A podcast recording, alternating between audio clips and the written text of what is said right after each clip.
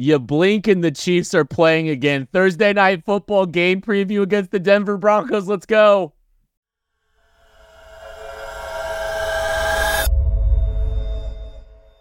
You are listening to KC Sports Network, proudly presented by Emprise Bank. Coming up, the latest episode of the KC Laboratory. It's a live Wednesday edition of the KC Laboratory presented by Emprise Bank, member FDIC. Matthew, happy Wednesday to you. I'm normally not used to talking to you on this evening. That's your fault, not mine. Um, that's okay. I talk to Craig plenty on Wednesday evenings. Uh, sheesh.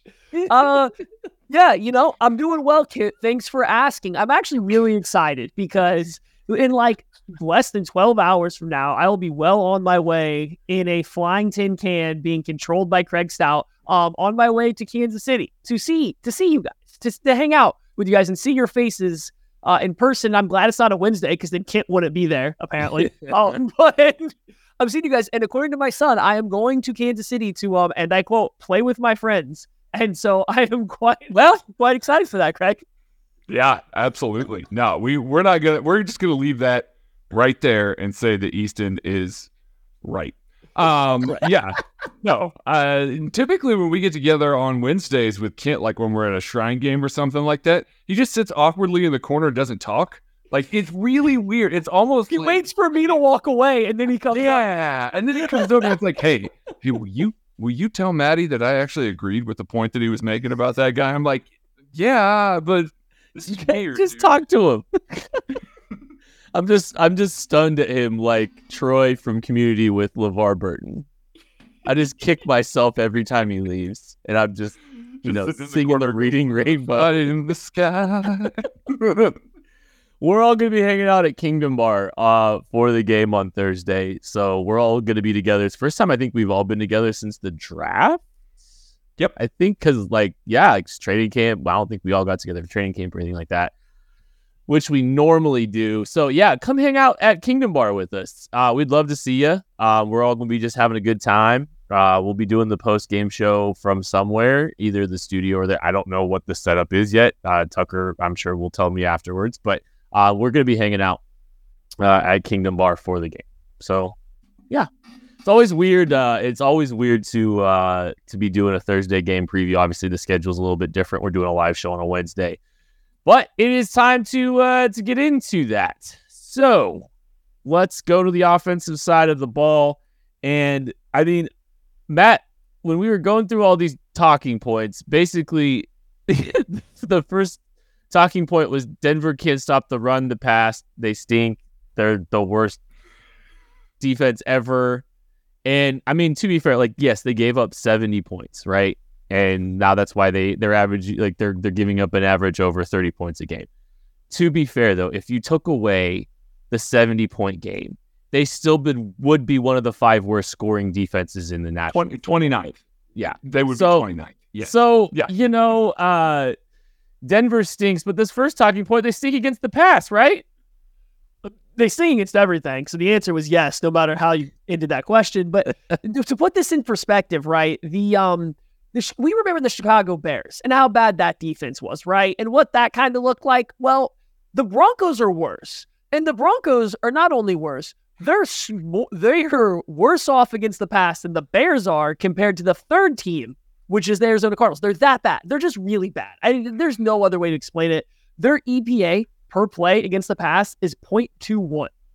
0.21. That's insane. I believe that's almost just a hair under what Patrick Mahomes had last year, and he led the NFL. Essentially, everybody trying to throw the football against the Denver Broncos becomes Patrick Mahomes. That's that's what this is correlating to right now. That's how bad this defense has been. Zach Wilson. really stop the pass. It's it's absolutely crazy because Patrick Surtain is still very good. Now, he's not having quite the year that I think he would hope, and probably a lot of that is there's a lack of help. It seems like there's a lot of confusion and they're trying all this different stuff, and it's not he's not having his best year, but he's still very good. The problem is everybody else kind of isn't. And the defensive coordinator not doing a great job. and they're not on the same page. They don't seem to really get a ton of pass rush going to impact the coverage. The coverage seems to blow call or blow assignments when the pass rush does work. It's just nothing seems to be in unison for this unit right now, Craig. Yeah, it's it's just so disjointed, and it, it really does start at the top. I have you know, living out here hear people make all kinds of comments about Vance Joseph. Somebody claimed that uh, his fifth grade PE teacher probably would do a better job.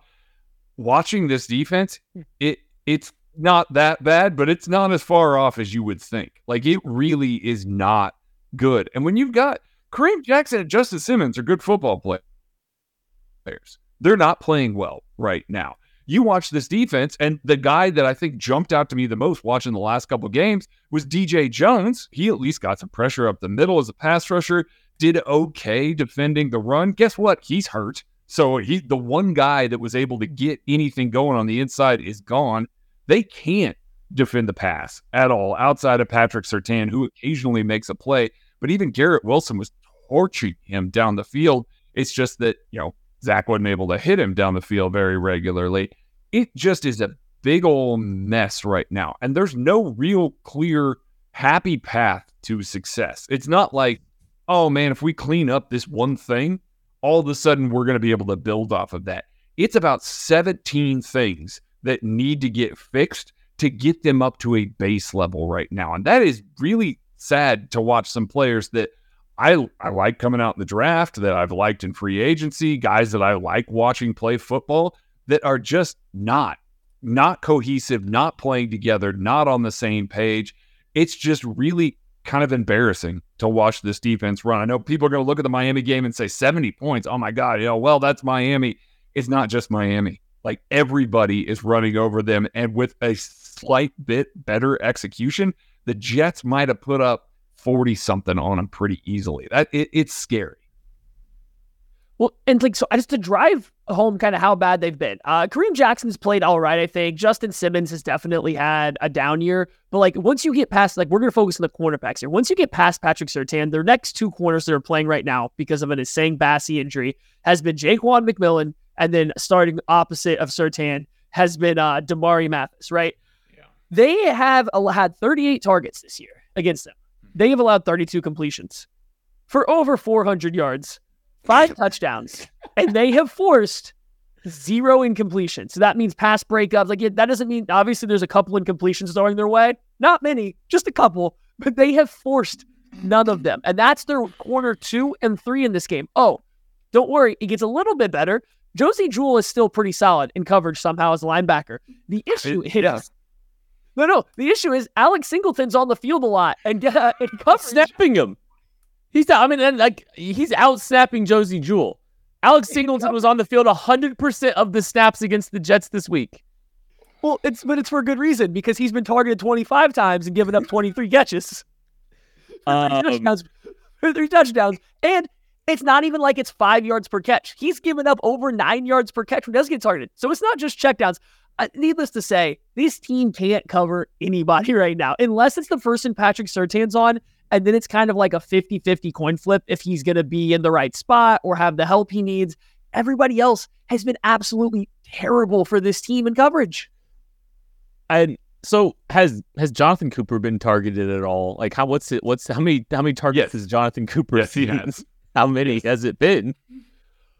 Four, Ever? and he's given up four catches. That's okay. Uh, I'll, I'll get there in a second. Um, I all right. So here's the thing. I'm not trying to get too confident or too cocky in this show. Um, because we did this with the Jets and we did this with Jack, Zach Wilson, sure. and then Zach Wilson embodied Patrick Mahomes for like 30 minutes of football. Um, but I think Sean Payton's done a horrendous job with this football team.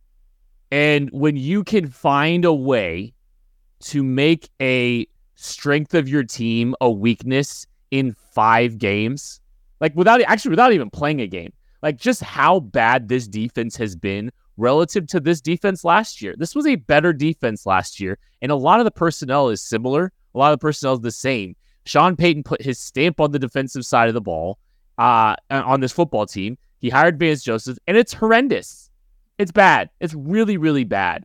And it's just, I, I, it, it makes me question how the Sean Payton era is going to go when you just completely decimate your defense and some and make your your some of your better players look worse than they've ever been. Like that is just it is a horrendous job. Like I know they've gotten Russell up to league average, but my goodness, how are you going to just ruin a strength of your team the way that this team has? It's just it's it's I think it speaks to the coaching staff personally. So Oh, just uh, when we're harping on the coaching staff?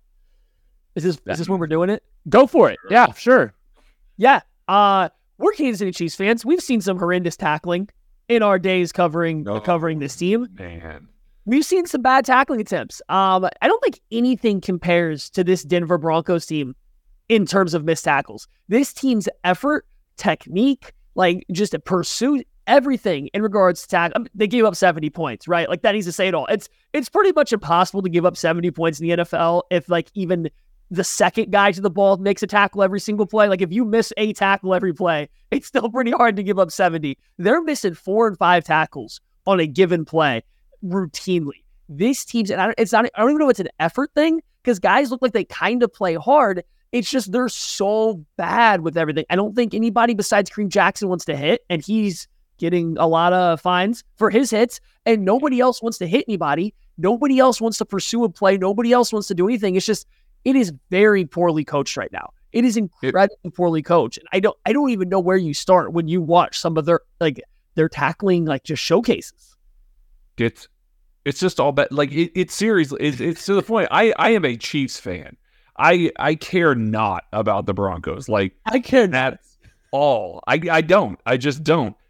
And it hurts to watch it. Like I I am sitting here watching an NFL defense with players that I have enjoyed watching in the past, and I watch it just not work in any way, shape, or form. Maddie's talking about the fact that they're not tackling very well. How about all the plays where they're not even remotely close to the ball? Like they're they're not reading things properly. Like the, the run game, which we're going to get into here in a second, they're not even on the same page. Front line and the second line, and it's just leaving big gaping holes for the running backs to just hit and go for giant yardage. Like it is it is scary to watch an NFL defense look like that. We've seen college defenses look like this. You bring different guys out, of the different guys that are overmatched. You don't see this in the NFL very often. That's why we're harping on it so much because it is just that level of bad right now. Well, I think the thing that bothers me and it just kind of annoys me, I'm going to go again dunk on Sean Payton. But how often does a team or does a head coach that comes in that scapegoats the previous regime, tries to rip it down to the stud, try to try to you know blame everyone else for all the problems, and try to show how big of an uphill battle it is for this team? How often does that work? The answer is never. You know, like Andy Reid didn't come in and just strip this team down to the studs. He took the he took the studs that they had and found a way to maximize their talent, add talent to it, and build a football team. But Sean Payton, it just feels like, hey, you know, they're they're making a statement with Randy Gregory, and like I'm not saying Randy Gregory's good, but I'm just saying like it just feels like, hey, you know what? We had a good defensive coordinator. You know what we should do? We should interview Rex Ryan for the job. That's what we should do. We should see if another washed media member wants to try to join this staff. And I'll be honest with you, I thought Vance Joseph was a fantastic hire, but I just kind of wonder. I mean, Vance Joseph didn't have these. Pro- he, he had less talent in Arizona last year, and look what happened. Okay, but Arizona was also not a good I'm not- defense from a being a technically sound standpoint. I'm not. He I'm just. They Listen. had Ejiro Evero in the in building. the building. That's what I'm saying. It's just like it's, but it's it. Your ego showing, Sean. We're gonna take a break. We'll be back right after this. Thanks for listening to KC Sports Network. Make sure you download our new app. Find it on the App Store or Google Play. Just search KC Sports Network. We're brought to you today by Manscaped, who has taken a step up from Halloween to bring your face the cleanest shave it's ever seen. So this season, no need to toil or trouble. Manscaped is all new. Handyman is the best way to get rid of that stubble. Featuring a compact design and next gen skin safe technology, the Handyman was designed to give you that smooth finish without the mess of a traditional shave. Get the sweetest treats this Halloween by going to manscaped.com and use code KCSN for 20% off plus free shipping. The Beard Hedger is a high tech piece of art in a travel size package with a long lasting battery, universal charging, and a strong motor. There's no trick with this treat, Manscaped has you covered. Get 20% off and free shipping with code KCSN at manscaped.com. That's 20% off with free shipping at manscaped.com with code KCSN. For a look as sweet as candy, get yourself the handyman from Manscaped. We're driven by the search for better. But when it comes to hiring, the best way to search for a candidate isn't to search at all. Don't search match with Indeed. Indeed is your matching and hiring platform with over 350 million global monthly visitors, according to Indeed data, and a matching engine that helps you find quality candidates fast. Ditch the busy work. Use Indeed for scheduling, screening, and messaging so you can connect with candidates faster. Leveraging over 140 million qualifications and preferences every day, Indeed's matching engine is constantly learning from your preferences, so the more you use Indeed, the better it gets. Join more than 3.5 million businesses worldwide that use Indeed to hire great talent fast. And listeners of this show will get a $75 sponsored job credit to get your jobs more visibility at Indeed.com slash BlueWire. Just go to Indeed.com slash BlueWire right now and support our show by saying that you heard about Indeed on this podcast. That's Indeed.com slash BlueWire. Terms and conditions apply. Need to hire? You need Indeed. Another day is here, and you're ready for it. What to wear? Check. Breakfast, lunch, and dinner? Check. Planning for what's next and how to save for it? That's where Bank of America can help. For your financial to-dos, Bank of America has experts ready to help get you closer to your goals. Get started at one of our local financial centers or 24-7 in our mobile banking app. Find a location near you at bankofamerica.com slash talk to us. What would you like the power to do? Mobile banking requires downloading the app and is only available for select devices. Message and data rates may apply. Bank of America and a member FDIC.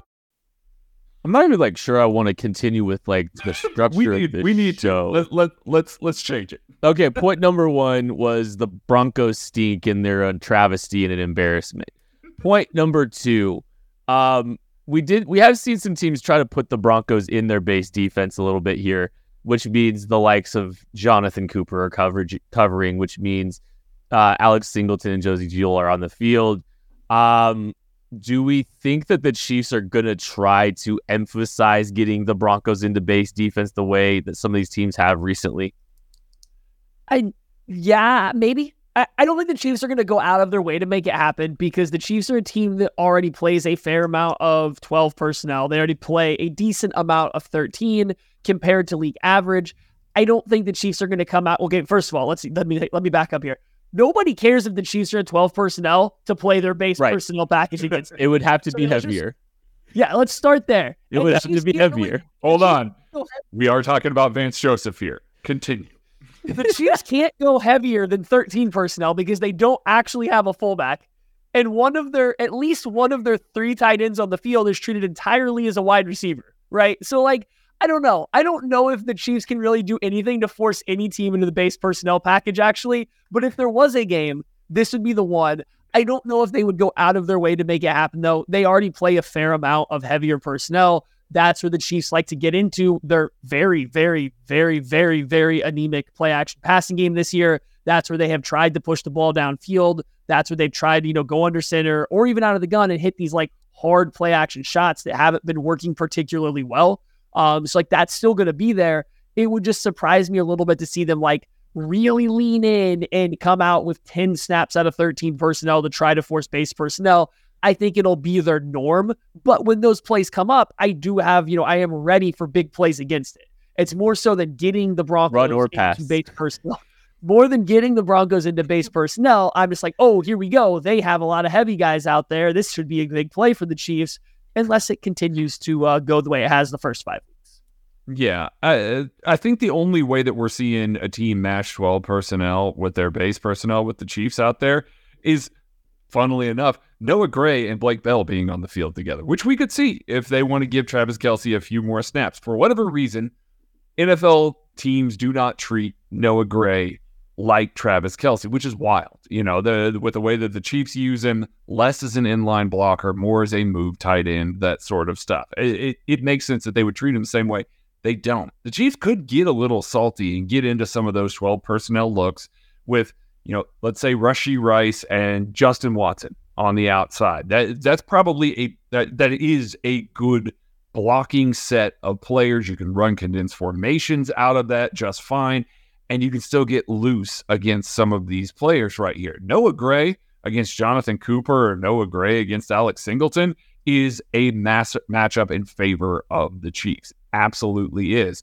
And if they're in some of those base personnel looks, this Broncos defense does try and get downhill pretty quickly. These safeties play aggressively you know, we just got done talking about how things aren't connecting very well. Part of the reason they're not connecting very well is because the safeties are getting downhill so quickly and overrunning things at times. And so you can get into these base personnel looks where they're seeing all these big bodies in the middle. Okay, well, we got to fill the alleys really quick because every team is bouncing the run to the outside right now. Just go watch Breece Hall just absolutely tear him to shreds by bouncing runs to the outside if Isaiah Pacheco's back there, we got to make sure that we don't give up the edge there. So we're going to aggressively come downhill. That's going to be Justin Watson, Rashee Rice on the outside on a vertical route. That's a win for the Chiefs. That's an absolute win for the Chiefs.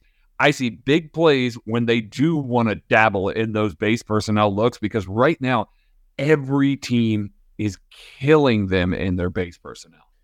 Um, I would be, I, I agree. It would have to be like a Bell Gray combo or Bell Gray Kelce. Um, and the thing I think that like Jets did is they like to spread out. They spread them out out of base too, and you know a Bell Noah Gray combo if you can get him into base, like you can do enough to be dangerous with that group. I think to spread them out in the passing game a little bit. Uh, so that's something you can kind of keep an eye on. Just be fascinated. Like I, I mean, I, they they were in they were in base a lot against the New York Jets. Now, granted, it's the Jets, and that's a it's a different team, right? But yeah, I don't know. It was just it's, the Jets did to the Chiefs too. They lived in 21, 12, 13 personnel, trying to keep. keep Jonathan, Jonathan Cooper was Jonathan Cooper was covering. I know, and the, and I it felt like the Broncos. It, it, it felt like they were predictably in coverage. Like that's what it felt like. It felt like the Jets knew that Jonathan Cooper was going to be in coverage, and they just, yeah, they that's picked how, on him a little. I mean, that's how base defense works. He's three, four outside linebacker. Ken. Yep. I thank you, Matthew. Um, well, fun fact: the Chiefs uh, lead the NFL in first down, thirteen personnel snaps. So, like, they already do it a lot, right? Like, it's it's kind of hard, kind of hard to do it a little bit more than what they do. But yeah, they might they might roll out there. That that was just first down, right? Like so, yeah. maybe later downs they don't, but still, like it's worth noting they might be able to pull the Broncos into base a little bit more frequently because even the Bron like teams have to respond with base versus thirteen personnel even when it's the Chiefs. Like you still have to. Now I can see in certain situations not, and I don't know if every snap against the Chiefs is gonna get th- a base personnel, but like you you might be able to goat them into it because of how often they send their three tight end looks out there. Or heck, if they don't, the way the Chiefs have been running the ball, especially out of 13 personnel with some of their gap stuff, as long as they quit trying to do that thing where like they line up one of the guys as a fullback and then bring a two tight ends across at the same time to block somebody, like we're all good. All right, so here's what's gonna happen. Play one against the Broncos. Chiefs are gonna line up. They're gonna the first play is inside zone out of the gun. But you know how they're gonna get to it? They're gonna go empty with 13 personnel. So they're gonna see the defense they're going to see their empty check in base, and then they're going to bring the running back in and run the ball. That's the first. The first. Let's. I, if this happens, it's going to be amazing. Thirteen personnel into empty, motion to the backfield, run inside zone. You know what the best part about the Chiefs' thirteen personnel is? Wide receiver one still on the field. It's Justin Watson. Everybody. Majority is yeah. I used to wide receiver one. I couldn't tell if it was a joke if nope. it was a statistical wide re- wide receiver one, if it was yep. their best wide receiver, if yep. it was Travis Kelce. Nope. they're gonna tag and they're gonna tag like a, a slant bubble or a hitch bubble on the backside of this inside zone, but they won't throw it and it'll be inside zone run. Because it'll be Justin Watson catching the ball. Um, I will say, uh, there is a little bit of redeeming quality to this Denver team on the defensive side of the ball. Maybe a little bit of decent edge rush. Maybe Nik Bonitto, anyone? Matthew Lane. Yeah, I mean, like you spent a lot of time, you know, dunking on Jonathan Cooper, but he's been a solid outside pass rusher when he's not covering. Correct. Kind of like George Koloff discovered. Um, and so is Nik Bonitto. He has been a quality edge rusher. They they have a Zach Allen, and you know some games his impact is felt, and sometimes it's outside, sometimes it's inside. But they do have some guys that can affect the game on the outside. Specifically, Cooper and Bonitto. Just like those two guys have a little bit of speed. They have the ability to really get up the arc and stuff like that. And so it just presents a challenge for the Chiefs offensive tackles that the last time they faced a defensive front that had, I think, speed similar to that. It was the Jets. And while the Jets are clearly a significantly better front, that was just they had the speed to press Donovan Smith vertically. They had some speed that did give Jawaan Taylor trying to get used to his new pass set and alignment some trouble there coming up the arc. So it's worth noting here that if you get another really good performance from the Chiefs offensive tackles in particular, that's a good sign because I thought they they kind of calmed down a little bit after the first quarter against the Minnesota Vikings, but the Vikings don't really have just the raw speed that I think the Broncos can present. So it's a matchup I got my eye on. We'll see how it plays out, but if the Broncos want a chance to win, I think you got to have like a, a career game from both of those two guys on the outside than Zach Allen wherever he plays. Yeah, yeah, he he's lining up inside a little bit more, and he wins on the inside. He does. It's you know we talked about Zach Allen a lot coming out of the draft as a guy that Spags might like. You know, heavy defensive end on base downs and then kick inside, rush the passer from the inside. That's that's how he's being used. Nik Bonitto has been the most impressive guy to me, honestly. Uh, like that that burst is real. The the ability to turn the corner is real. He's a guy that you know we we watched and we went, oh wow, I, I kind of like that guy a little bit. He's better. You know, he, he's even better. He's come into the NFL really really well. A speed guy that could give the Chiefs tackle some trouble. I think that's it though. Like I know that Jonathan Jonathan Cooper is there. Frank Clark is out for this game. Not that Frank has done a whole lot for this team, and who knows, he might be on the way out. Who knows what's going on over there? But there's not a whole lot of other guys outside of again DJ Jones, who is injured, that can really rush the passer and present any kind of danger to this front. And this is a good game to just make sure you know, keep the bad pass rush bad, I guess, at this point, because without DJ Jones, Frank Clark not playing well, if you can keep Nik Bonitto, Jonathan Cooper in check, you're going to be fine.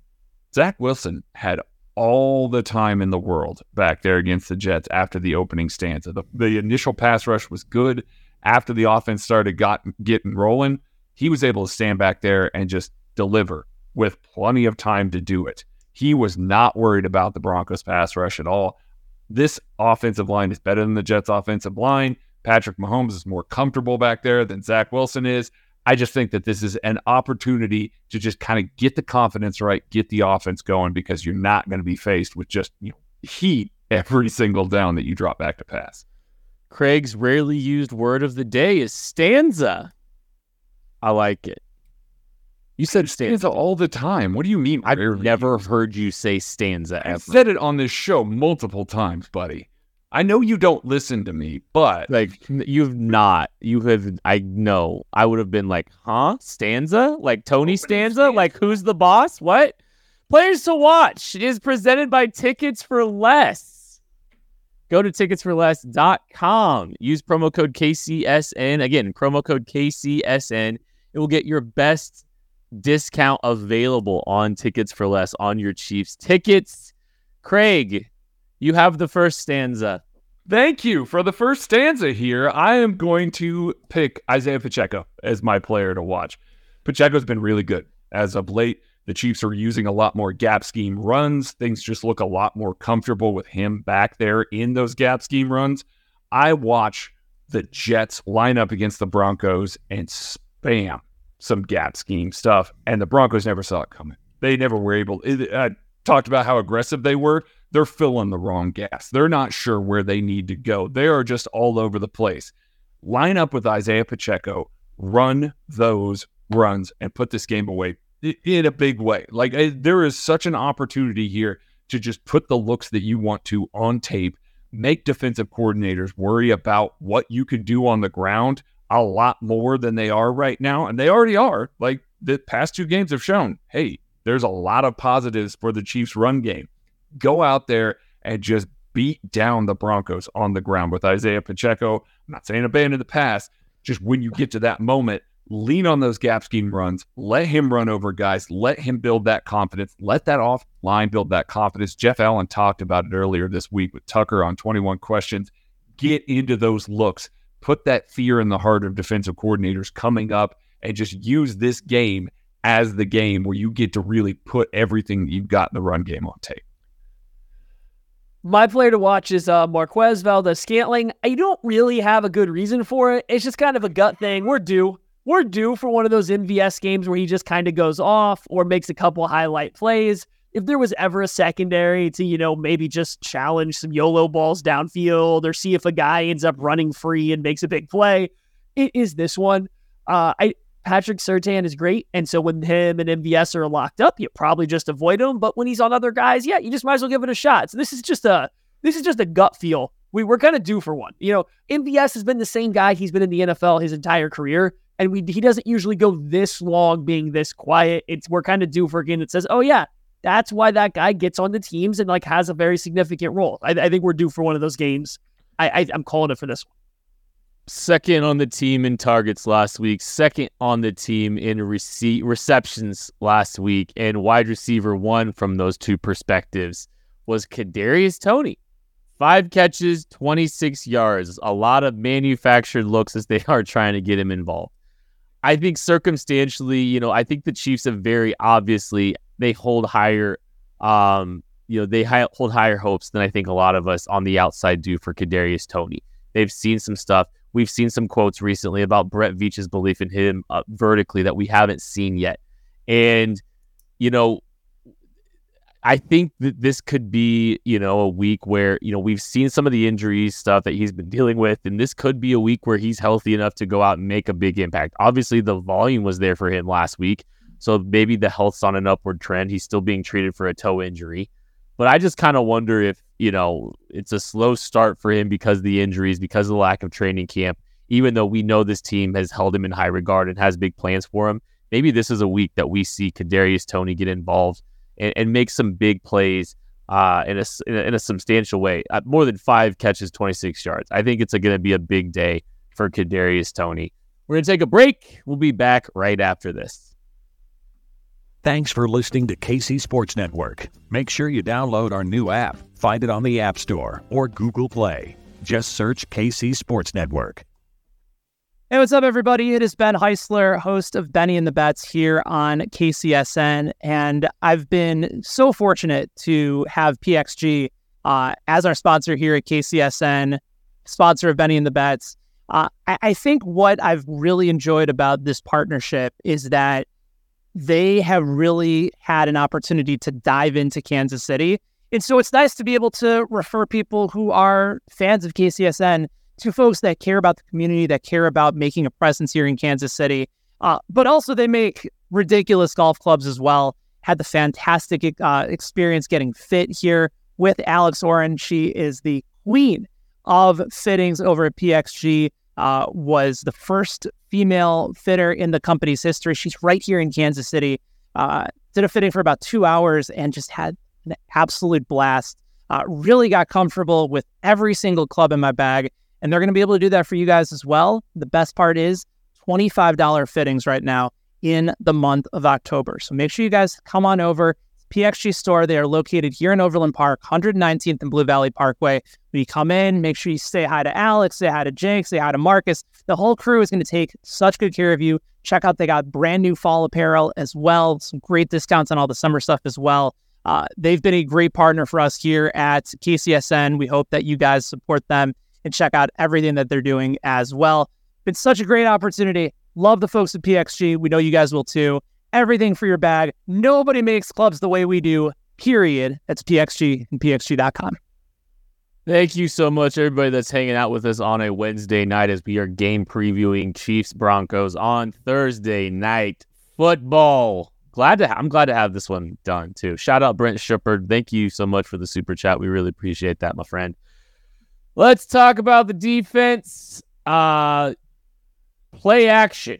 Russell Wilson likes himself some play action. Sean Payton trying to integrate some of that play action into the offense for the Denver Broncos. Is it any good though, Craig? I mean, it, it's the best thing that, especially early in the game. Uh, I had a stat at the ready, and our pal Matt McMullen with the Chiefs went and tweeted it out today. So I guess Matt can have the stat. No, the Broncos lead the league in first drive points. They do, believe it or not. We just got done talking about how terrible of a team they are and all of that. Terrible. Their opening script is fine. And it usually revolves around a lot of play action. They want to get Russ deeper into the drops. They want to hit Marvin Mims over the top. They lean on that a lot.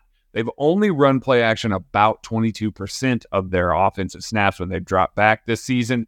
But think about all the games where they've just been out of it, like entirely out of it late in the game. Why even try play action? Like they they don't lean on it then. When it's earlier in the game, it does feel like they lean on it a lot more. And Russ feels a lot more comfortable using that. That's why he looks like an average quarterback this year because he's able to kind of get those linebackers, get that safety to take a step up and then still be able to roll back and just chuck it up and hope that a guy like Marvin Mims, who has been excellent this season, can get underneath the ball there. It's been pretty effective. They use their screen game off of it, but it is primarily the deep passing game that you got to watch out for with the Chiefs. And with the Broncos, again, we just got done talking about on the other side, the Broncos love to live in 21 personnel. They really like to use a lot of 21 personnel. Guess what? Chiefs are going to counter base defense with that. And if the Chiefs are counter base defense with that, they're probably going to load up the box a little bit more, means a lot more single high looks. That means that if a L'Jarius Sneed or a Trent McDuffie happen to miss a press for whatever reason, there is a big opportunity for stuff over the top with this play action passing game. It, there's just ample opportunity for that. It slows down the pass rush. It's a good thing for this offense to lean on to get Russ comfortable, and they're using it pretty well right now. I mean, I think it even same concept kind of extends beyond just play action too. Just the deep passing game in general for the Broncos has been very good, and they get to a lot of it out of play action, right? So there's definitely some overlap here, but I mean, Russell Wilson's nine to twenty-one on deep shots. So that's passes over 20 yards. That's pretty good. 43% completion percentage on deep passes is good. They've scored three touchdowns, had no turnovers out of it. Like they're slinging the ball down the field pretty well. That's a Russell Wilson special, right? Like he's been one of the best deep ball throwers in the NFL since he kind of got there. And I think that plays a large role in why he's playing much better football this year. He feels a little bit more comfortable getting to launch the ball vertically, and he's done well with it the one like I think a little bit of a counter to both of this, both you know the deep passing, some play action, send some blitzes, right? Even if the run blitzes like into some run stuff, send some blitzes because Russell Wilson isn't handling the blitz particularly well. again, in typical Russell Wilson fashion, he's holding the ball when the blitz is coming. He's just like, oh, what? I'm going to hold this and wait a little bit longer to try to throw it. When he gets under pressure, his time to throw is higher than when he's not under pressure this year. That's weird. And, and that's not surprising given Russell Wilson. So, like, to counter some of this stuff, like, yeah, to Craig's point, the defensive back, the secondary, they have to be very aware of the, the play action stuff, the vertical shots, especially when Marvin Mims is out there. That's all he does. That's all he's doing. That's all he's out there for, right? Incredibly efficient, too. he is. So, like, you got to be aware of it. But the defensive line, the linebackers, they need to kind of pin their ears back and get after it. And so, like, I, I think this is another week where Steve Spagnuolo could really come out early in this game, throw a lot of blitzes out there, get Russell Wilson's head spinning, and before he revert, you know, before Spags resorts back to the oh, let's play it safe and just kind of coast, they could probably get the you know Broncos offense in a bit of a hole because Russell has really struggled in, in those scenarios. Russell, his escapability, like he has it, but he doesn't have it anymore. It's just like it's mo. It looks like a it looks like a 36 year old guy that used to be mobile and used to be like escape, used to be able to escape. Like it's still in them from time to time, but it doesn't feel like it. It's something that is consistently part of his game. That's like where I think some people have talked about like his game maybe not aging as gracefully as other quarterbacks. That's why. And I think it it definitely father time is coming, you know, uh it's coming for him a little bit. Um, okay, so the, the Broncos backfield, there's some decent running backs in that group. Javonte Williams trending towards playing. But in the meantime, we've seen uh, Jaleel McCullough or McLaughlin, sorry, Jaleel McLaughlin. Yeah. Wait, hold on, hold on here. Who gets made fun of about pronouncing names, mispronouncing names all the time, buddy? Hey, okay, I straight up just got the name wrong. You uh-huh. would have you would have taken Jaleel McLaughlin's name and turned it into Jaleel McLaughlin. Kit, Kit just put in, or uh, Tucker just put in the chat. I messed up the name. The kid did a crack. Yeah, uh, so uh, uh, okay. Anyways, he just, he just, read the name wrong though, so it's okay. yeah. Yes. Yes. Uh Maddie, first stands on this. Oh, I'm coming in here. Um Okay. Uh yeah, I'm. I'm not I was not super familiar with uh are we calling him McCollum or McCaughlin? I was unfamiliar with Jaleel McLaughlin's game. Yeah, very much so. And I watched him and okay, like there's there's a little bit of juice there. He's playing good football right now. Obviously getting Javonte Williams back, I do think helps a lot. I, I actually like Samaje Perine. I think they use him more as a receiver than a runner. Like he's maybe not the best runner, but I like him as like a football player. And maybe it's like the fraud goals like PTSD, but like he clearly played a good role for them and given the Chiefs some fits. So like I like the running back room. They just haven't been quite as effective running the ball as I anticipated this year. All the moves they made this offseason said this team was going to ro- like switch to a smash mouth play action. They're going to try to run the ball a bunch. They brought in all these run blocking offensive linemen and they bring in all these extra running backs. And you think you know what you're going to get. And well, McLaughlin has been good. He's been very effective since he's got out there. Javonte Williams, Samaje Perine, when it has, was those two, they weren't getting a lot done. And it still feels like it's kind of really boomer bust on the runs, right? It doesn't feel like it's just consistent chunk play, chunk play, chunk play down the field. It seems like when they hit it right, they get a big gain, and then a lot of it's just kind of like grinding teeth into you know a brick wall. So I, the rushing game doesn't scare me, but it is worth noting that they do have a, a rookie that's kind of jumping out right now.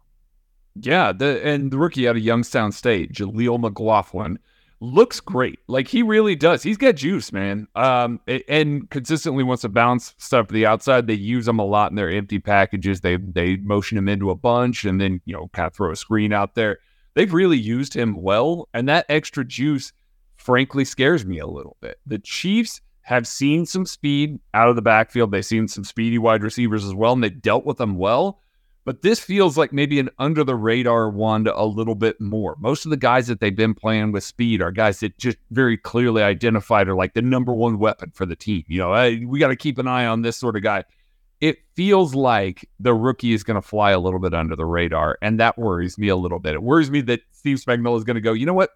We're going to match up. We're going to have a linebacker kick out and cover him, you know, just on a whim here. And maybe a blitz package comes, and that linebacker is Nick Bolton. That worries me a little bit because this kid has speed. He's got juice. He's got the ability to run away from pretty much every linebacker. We watched him run away from Quincy Williams and CJ Mosley, who are more athletic linebackers. It, these guys do a good job of getting him the ball through screens, through running the ball, you know, all of that. Samaje Perine looks really good. Javonte Williams, though, looked excellent in the preseason. Like I know that's preseason and preseason doesn't count or anything like that, but it looked like he had taken that next step. Obviously, he gets hurt, not feeling great. Coming back from this, I don't expect, you know, like a 100% workload that he would normally get during a regular season game, but it is enough now to where I look at this and I say, the Chiefs are going to want to stop the run. And we saw what happened when they came out with that dedicated focus against the Jets. Try and contain the backfield. Don't let them run the ball force the quarterback to beat you with his arm. I feel like that this set of running backs has the potential of breaking things a little bit bigger, and that the Jets use or and that the Broncos use them a little bit smarter than the Jets did. So I'm looking at this running back room as maybe the one thing that this Broncos offense can really utilize to keep the G- Chiefs on their back foot. Craig, how old do you think Canadian singer songwriter Sarah McLachlan is? Don't know. 55. Anyways, uh, I, I, you know, one of the Sean Payton staples um, has been the screen game in his time as an offensive play caller for the New Orleans Saints. So, like, it, that was like something that they utilized a lot. It's a Jaleel McLaughlin joke, Craig. Um, and like, I think that you know, I it's it's been hit or miss, I think, with the screen game to this point with Denver. That Jaleel McLaughlin did get a touchdown out of it though uh, against the New York Jets, and that's something that he's always had a good feel for. And you know what, Steve Spagnuolo, if he's gonna blitz as much as he does, like that's the when you your your best time to try to run some of these screens is when you're anticipating some kind of aggression from the defensive side of the ball. So I could see the defense, uh, you know, being susceptible a little bit to the screen game in this week. Let's talk about the pass rush. Obviously, it's been a little bit difficult with a four man front. They've had to add to the math on the pass rush to try to generate some pressure. Do we think that the the it'll be a get right game for the four man pass rush, Matthew? I mean, it should be, right? And like we've done this in years past with this team. We're like, oh, yeah, this is where the Chiefs pass rush is going to get right because the offensive line across them isn't good. And then they kind of come out and they're a little bit flat in the game. But like, whoo, this Denver Broncos offensive line has been terrible. Starting with the right tackle, Mike McGlinchey, they brought him over. And again, this goes back to like, hey, they're going to run the ball a lot. This dude is averaging over, like, giving up over two to three pressures a game. And, like, they're not just like slow burn pressures. He is just letting people rip by him. His pass protection was always a little questionable in San Francisco. And I think you're starting to see how much he was protected by the scheme. But then, even when you kick inside, it's not as if Quinn Meinerz or Ben Powers are doing exceptionally well. Their only guy that's not getting beat ridiculously bad is Lloyd Cushenberry. And, well, he's a center how many one-on-one pass pro reps is he actually getting out of this, right? So like, I don't know. You're looking at the Chiefs four-man rush, and I know that George Karlaftis, Mike Danna aren't necessarily striking fear into opposing offensive line. I, I understand that, but this is a game where they might actually have the advantage. Garett Bolles has returned. He's clearly been their best pass protecting, you know, offensive lineman, but it's still Garett Bolles. Every couple drives, you will see him just all of a sudden crisscross his feet and start playing twister on the football field. It's just what Garett Bolles does. And like, so there's going to be plenty of opportunities to win if they decide to take care of it, like, you know, take advantage of it. So last week we saw it. Kirk Cousins was in trouble when the blitz was coming. We saw it two weeks ago. Zach Wilson was in a lot of trouble when the blitz was coming. But then all of a sudden, four man rush comes out. They get nowhere. This is a game where you probably want to start building some confidence coming out of it. Yeah, absolutely. Russell Wilson is the sixth most sacked quarterback in the league right now. He's taken 15 sacks. Would you guys believe that that's almost half of number one? Sam Howell has tw- has been sacked 29 times. It's that insane. That checks out. I mean, doesn't check out. checks out a little bit. And Daniel Jones is at 28. So, yeah, also checks out. Russ has been better this season than the past two years at feeling the pocket a little bit, avoiding it, stepping up, and not being afraid to scramble. They've actually even called some designed runs for Russ this year. Sean Payton has. So he's been a little less reticent to just hang out in the pocket and wait for the pass rush to come. Simultaneously, he will not throw to guys that are covered, that there don't have any sort of separation. That's a problem against this chief secondary that's not allowing a ton of separation. So he likes to just kind of sit in the pocket, drift a little bit, and that's what a lot of these sacks look like. Yeah, Mike McGlinchey is getting beat quickly, but he'll step up and avoid the pressure, and then hang out for a little while. So I look at this four man pass rush as it's an opportunity to get right, but it's also an opportunity to make sure that you stay sound with your rush length. We talk about it all the time. I really did not like the way that they attacked the quarterback last week. There were plenty of opportunities for Kirk Cousins to step up and do it. He didn't. Maybe they knew that he just wasn't going to, so they're like, "Ah, screw it. We'll just get out of our rush lane." Don't do that against Russ because he will step up. He can convert a third and 10 with his legs. He can he can maximize some of that stuff. Don't allow those drives to extend. Make sure you collapse the pocket around him. He can't see over the over any of the offensive linemen anyway, and you'll be able to pin your ears back and win those reps. I expect a big day for the Chiefs four-man rush. I expect that multiple guys are going to get sacks and get on the board, and I expect that they're not going to have to blitz to get the pressure that they did last week we asked the question, what will be the turning point in the game? And Chief Kelsey said kickoff. That's incredible. Shout out Chief Kelsey. It's players to watch presented by Tickets for Less on the defensive side of the football. Again, ticketsforless.com. Promo code KCSN gets you the guaranteed best discount available at ticketsforless.com on your Chiefs tickets. I'm going with Drew Tranquill as my player to watch, and it's because of the return of Nick Bolton. And you know, we've seen Drew Tranquill play outstanding football in Drew uh in Nick Bolton's absence. I want to see what the role is for Drew Tranquill. Is he going to be involved in some of these sub packages, or is Nick Bolton going to go back to being the dime linebacker? What's thing? What, what's what's the rotations going to look like? Are they going to ease Nick Bolton back in, or are they going to let Drew? You know, they're going to let Drew Tranquill do what he's been doing in the last few weeks. I'm just kind of curious to see what the linebacker rotation is and when Drew Tranquill is or is not on the field. So he's my player to watch. Craig, what say you? My player to watch, I'm staying on the second level there, is Leo Chenal. Leo Chenal's been good this season, just plain good this season. What the Broncos do terribly is trying to pick up blitzers that time the snap appropriately. You know what Leo Chenal is really good at? Exactly that. Leo Chenal has made decent offensive lines look silly, grasping for air as he's coming on run blitzes, pass blitzes, whatever the case may be. I watched this Jets defense, this Bears defense get pressure on Russell Wilson by sending a linebacker and the guards not being able to pick him up at all. I expect the 335 is going to show plenty of opportunities for Leo Chenal to rush the passer. And I would expect that Steve Spagnuolo, who has used him as the mic, might decide to line him up back there once or twice, try and time a snap, because right now it is just instant pressure. It is instant penetration. It is tackles for loss. It is sacks. It is all the things that you are looking for to slow down this Broncos offense. I expect it early, and then I expect them to go away from it because they're not going to reveal all their blitz packages throughout the game. I'm going to a guy that we've talked about a lot this week, uh, Mike Edwards. Uh, every single week now, his snap percentage on the defensive side of the ball has increased every single week this year. And they finally got over 50% of the snaps last week, right? I'm intrigued. I'm intrigued where this is going. And I, it seems like the majority of these snaps when he is playing not in, you know, the nickel spot is coming from Brian Cook, which kind of makes sense. Like Brian Cook hasn't been bad, but there's been some instances where he has seemed like he's been a little late to recognize a play that he needs to go make, an area he needs to adjust to, or a couple, I don't want to say blown coverages, but blown opportunities to help out another defensive back that thought they had his help. So Mike Edwards' snap count might still be on the rise. The past two weeks, we've seen him make some tackles for loss, make some good plays versus the run, each in the past against the Jets, against the Vikings. We're talking about, you know, how the Broncos might be trying to get into their run game a little bit more, play action, stuff like that.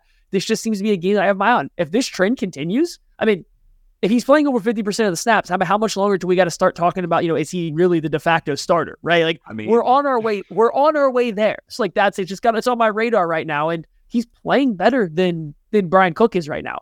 He might be playing better than Justin Reid. Justin Reid does more stuff. Don't get me wrong, mm-hmm. but Mike Edwards might be playing just better in a little, in his role that he's got right now. So you got to watch. All right. It's prediction time. Uh, I think it's Craig. Yeah, it's Craig prediction time. Yeah, we've spent the last 50 minutes running down this Broncos team because frankly they've looked terrible all season long. The defense is terrible. The offense is out of sync. They got some talent, but they're pretty out of sync. This is going to be a close game. I'm just going to say it. It, it. It's a divisional game. It's a short week. It doesn't matter. Even if it wasn't a short week, I would still pick this to be a close game. This has been true all of the things that we have stated, maybe not the defense because Ejiro Evero is awesome, but all of those things have largely held true throughout Patrick Mahomes' entire time here against the Broncos. And there are very few games that the Chiefs have just absolutely put away the Broncos early and not had to worry about it at all. You can look at last year. That was a terrible Broncos team. The Chiefs end up winning the last game by three points. They win the first game by seven points. Like, this is not, or six points. This is not something that you look at and you say, oh, wow, the Chiefs should run away with this. And so they're going to.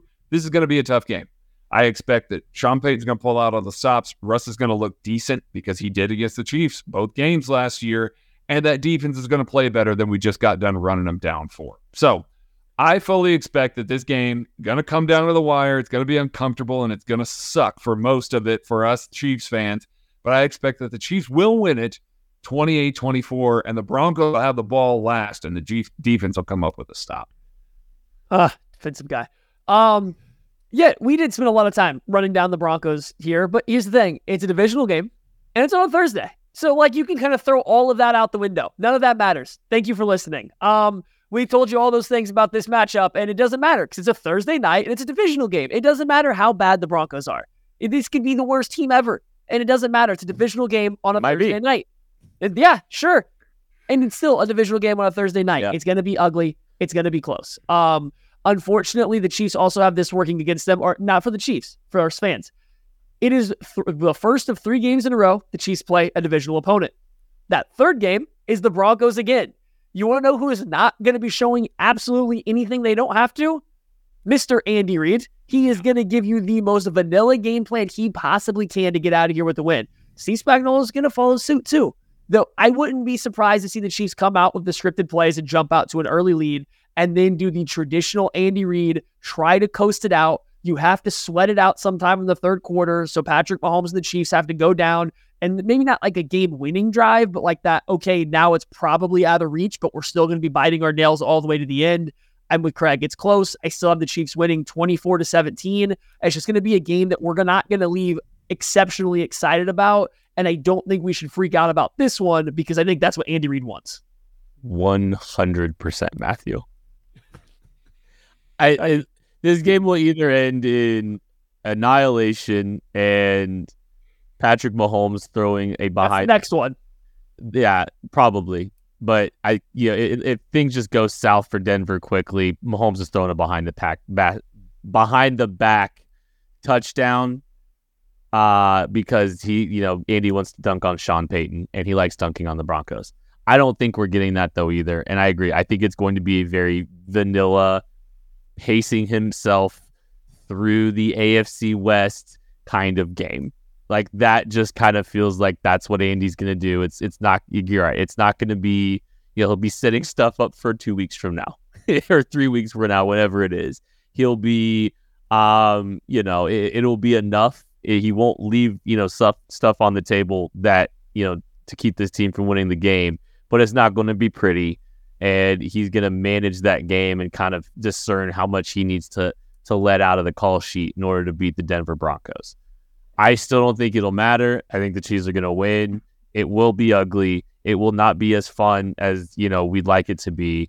Uh, I have 27-19, but I'll be honest with you. I think it still could. I think the Chiefs still could cover. Um, I still, I think, I think it could. They could go vanilla on defense, and I still think they might do enough to just slow that, slow that, that defense. Well, they're not going vanilla on defense. Let's be clear here. It- The vanilla is happening on offense. you know, I, I could see. Nah, Spags hits that stretch every every game where he's just kind of out there chilling and hanging out and allowing every team to get back into it. That's what, let's Andy, that's what Andy tells them to slow down. It's like Probably. "All right, uh, listen, Spags, listen. Hey, we gotta gotta say something for later, buddy. Let's let's leave some of that cheeseburger for a couple weeks from now. This is your Andy? Did you both say that at the same time? I think we were both equally offended. That's going to do it for the KC Laboratory. Thank you all so much for listening. We appreciate you. Come hang out with us at Kingdom Bar and Grill tomorrow during the game. All three of us will be there as well as Tucker D. Franklin. Come hang out. Thank you. Appreciate you. We'll catch you later. Come hang out and listen to Kent do his Chad Henne impression.